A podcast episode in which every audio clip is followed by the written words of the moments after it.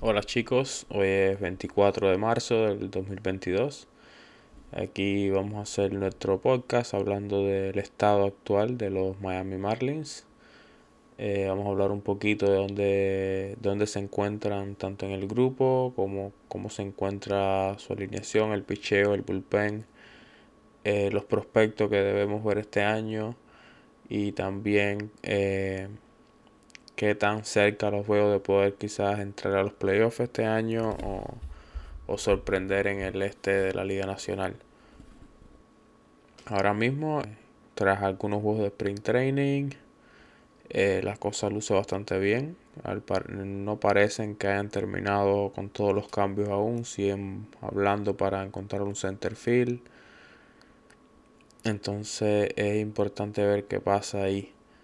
Eh, Reynolds eh, lleva hablando con él mucho tiempo y salió un reporte diciendo que estaban pidiendo tanto a Khalil Watson, el shortstop que cogieron los Marlins en la primera ronda del draft del año pasado, como también a, a Max Meyer, el pitcher eh, que está que pichó tremenda pelota hace un par de días en, y lo quizás lo podamos ver este año. Eh, obviamente los Marlins dijeron que no. Es una locura, estoy de acuerdo con ellos. Me parece que es un precio demasiado alto para dar por Reynolds. Y, y para eso que Reynolds, eh, para mí, uno de los mejores eh, cinco centerfield que hay en la pelota hoy en día, sin lugar a dudas. Incluso lo podría se podría hacer el caso, ¿no? Para que entre hasta en un top tres. Pero eh, es demasiado, el precio es demasiado alto, es mejor esperar y si no le bajan el precio, mejor que aguanten hasta la fecha de cambios de este año y quizás ahí tengan otro chance de cogerlo. Otras opciones de las que se han hablado para el center field es el caso de... Se habló un poquito de, de Cedric Mullins, el center field de los Orioles. Eh, al parecer ahí las conversaciones no llegaron demasiado lejos. Eh, Tampoco creo que los Orioles terminen cambiándolo. También me parece más riesgoso que un Reynolds y están pidi- seguro pedirían algo parecido. El, el right fielder salieron de Chris Bassett que lo mandaron a los Mets. Aparte de eso, sí ya es verdad que encontraron su, su right field. Al fin firmaron un cubano eh, que es el caso de Jorge Soler. Me parece una firma magnífica. Soler les puede traer el, el, el poder que están extrañando aquí desde que Stanton de, eh, lo, que desde que cambian a Stanton a los Yankees. Y al fin un cubano, uh, un jugador ofensivo cubano que, que juega para los Marlins. Eh, para la comunidad cubana de Miami me parece algo fas- eh, estupendo. Es verdad, también tienen muchos venezolanos, eh, han tenido jugadores colombianos y, y lamentablemente nunca, hace años que no tienen un, un buen pelotero cubano desde el fallecimiento de, de José Fernández en el equipo. Entonces estoy muy encantado con que hayan cogido a Soler, vamos a ver que tanto nos produce este año, pero espero grandes cosas ahí de, de, de Soler con los Marlins. Ya que estamos hablando de Soler, quiero hablar un poquito de cómo se encuentra el equipo. Yo creo que uno de los grandes problemas que tenían los Marlins, cuando empezó la temporada y tal, era obviamente el bullpen. A pesar de que el año pasado estuvieron entre los mejores bullpen en cuanto a promedio de carreras limpias y... Y en varias estadísticas de bullpen, los Marlins salían como entre los mejores. Sí es verdad que todos aquellos que seguimos los juegos de los Marlins, vimos que en juegos pegados eh, teníamos demasiado... Muchas veces nos empataban el juego, sobre todo en cuanto a cerrador. Yo creo que, que la posición de cerrador era algo imprescindible para nosotros encontrar en... resolver, mejor dicho, en este eh, o en agencia libre o, o, o a través de un cambio. Desgraciadamente Iglesias, eh, Raisel Iglesias eh, había dicho que, que le gustaría jugar con los Marlins, pero no se dio la oportunidad. Al parecer los Marlins querían seguir con jugadores jóvenes y, y quedarse con lo que tenían y ver qué pasa. Eh, cogimos a, a, a Heard, el relevista de Tampa. Viene un poquito, me recuerda mucho el caso de Curtis el año pasado, que también viene de una temporada buena con Tampa. Tampa lo, lo suelta, los Marlins lo cogen y ojalá que tenga resultados parecidos, porque Curtis pichó bastante bien para nosotros el año pasado, la verdad. Pero no creo que, que hayamos resolvido el problema del bullpen para nada. Me parece que es el hueco más grande del equipo, sobre todo quien va a cerrar. Me imagino que Floro sea el que comience, a no ser que, que en la pretemporada pase algo muy grande. Holloway eh, empezó en el bullpen súper bien el año pasado. Después tuvo sus problemitas. Después también parte porque lo pusieron a abrir. Me parece que Holloway debería quedarse eh, solamente en el bullpen y no, no pensar más en ser abridor. Creo que tiene potencial ahí. Y, y ¿qué otras opciones puede ser cuando re- regreso de Sixto Sánchez? Que ya, ya dijeron va a estar fuera, debe estar fuera por lo menos hasta mediados de temporada, que es una pena. Pero quizás cuando regrese una buena opción sería moverlo al bullpen por lo menos hasta el final de este año y ver eh, tratar de protegerle también ese hombro que, que tanto problema le está dando. En cuanto al picheo abridor, obviamente yo creo que es la fortaleza principal del equipo. Eh, debemos ir con la rotación de Alcántara, pa- eh, Pablo López, Trevor Rogers, Eliezer Hernández y Jesús Luzardo, que, que lució súper bien en su primer juego de, de pretemporada. Ya Chisholm había hablado también un poco antes de lo bien que había lucido en, en los entrenamientos, los pocos entrenamientos que hicieron antes de los juegos de que comenzaron los juegos de sprint training. Así que parece que Luzardo trabajó fuerte en, sobre, en el control, que para mí era uno de los, sus grandes problemas.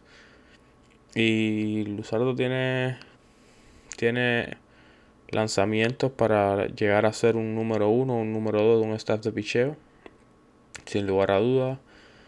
Y ojalá, ojalá que, que este año pueda dar un paso grande al frente. Y, y bueno, me, eh, si Luzardo viene bien, esta rotación va a ser increíble. Por fuera, al parecer, se queda Eduard Cabrera. El Cabrera pichó muy bien en las menores el año pasado. Lleva un par de años pichando magnífico en las menores. Al fin lo, lo suben a, a, casi al final de la temporada ya del año pasado. No pichea del horrible. Tampoco pichea muy muy bien. Pero es un pitcher muy joven. Y, y si hay una lesión, yo me imagino que sería, me imagino que sería el primero en, en recibir la llamada para... para pichar en Grandes Ligas. Eh, otras opciones que tenemos ahí abajo, eh, Cody Poteet, que el año pasado pichó relativamente bien, hasta que tuvo el problema aquel de, la, de las ampollas en los dedos y, y tuvo que salir lesionado, se perdió bastante tiempo. Eh, también tenemos a Nick Nader, eh, tenemos a... A, a todos esos que bueno son los que conocemos, ¿no? que, que subieron el año pasado la mayoría. Un caso interesante es el prospecto Max Meyer, como les decía. Eh, salió a pichar antier, dominó cuatro innings, cinco ponches, lució magnífico. Es uno, un pitcher con una calidad también estupenda, un gran prospecto que tenemos ahí a punto ya, ¿no? Debe empezar, me imagino que en triple A, quizá doble A, si... porque en doble A normalmente hay más prospectos y tal, triple A normalmente son peloteros más viejos, entonces, pero muy cerca de las mayores, sin duda, Max Meyer. Y yo creo que ahí es otro, otro muchacho que con un talento increíble. Una lástima que Jake Eder se haya lesionado el año pasado también. También estuvo cerca, yo creo, de que lo llamaran. Pichó magníficamente bien, y, pero bueno, le hicieron tomillón casi fin de año, así que no deberíamos verlo este año en las mayores por lo menos. Ojalá y vire y, y pueda pichar algunos juegos antes que se acabe la temporada de ligas menores. Y otro caso interesante en el picheo es el caso de Uri Pérez. el prospecto dominicano, eh, súper joven. Creo que acaba de cumplir lo, los veinte años, o está cerca de cumplir los veinte años.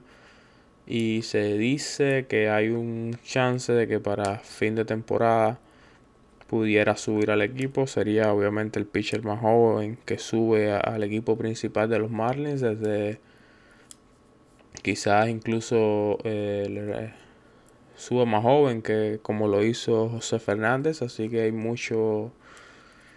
mucha esperanza eh, puesta ahí, mucha confianza, ¿no?, en que un muchacho tan joven pueda subir y, y dominar.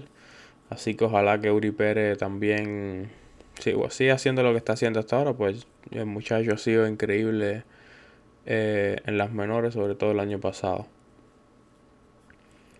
En cuanto a otros prospectos, eh, perdón, estábamos hablando del pitcher abridor. Ahora eh, quiero hablar un poquito ahora de lo que es la alineación, que también tenemos nuestras cositas buenas y nuestras cositas malas. Eh, obviamente eh, la alineación es muy... debe ser mucho mejor que la del año pasado, mucho más profunda, con el con la adquisición de Soler y de Avisaíl.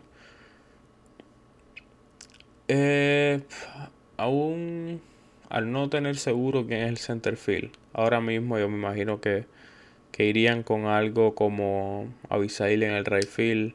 Jesús Sánchez al parecer va a ser el que va a empezar en el center field. Eh, una decisión que no me gusta mucho. Eh, bueno, primero que nada, yo creo que center field no tenemos ninguno.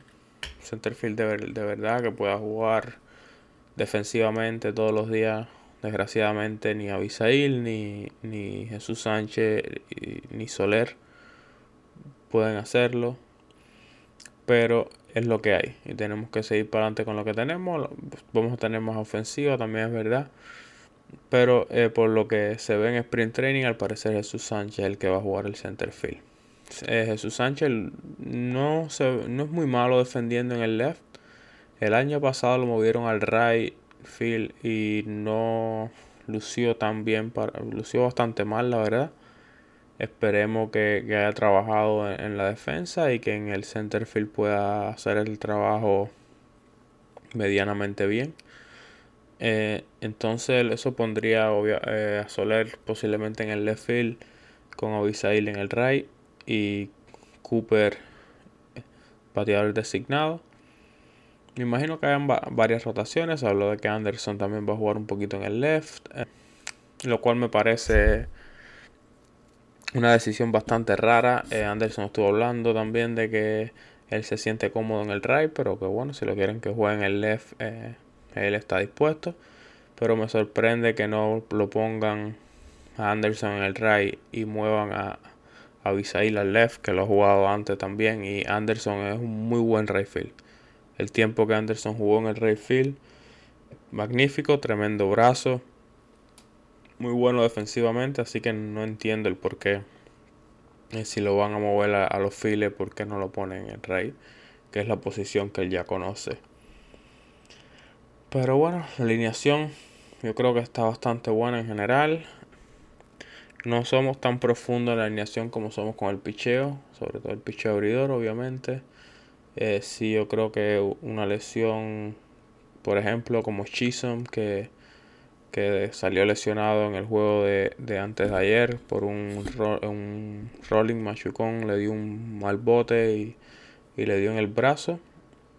Entonces va a perderse un par de días, según dijo él, pero gracias a Dios debe estar listo eh, para el comienzo de la temporada. Pero eh, una lesión de Chisholm yo creo que, que le, dole- le dolería bastante a los Marlins. Yo creo que no tenemos muchos reemplazos lo, lo que es el infield. Eh, está Devers, eh, que debe virar este año. Ya estaba entrenando con, con el equipo. Otro prospecto que el año pasado subió, no, no lo hizo muy bien, demasiado bien. Pero eh, eh, pasaba, ¿no? Eh, regularmente bien. Y, y luego se lesiona y no, bueno, no pudo seguir en la temporada con el equipo, que es una pena. Obviamente pusimos a Díaz en asignación para confirmar la firma de Soler, así que también perdemos esa opción. Y lo otro es Berti, mmm, el utility.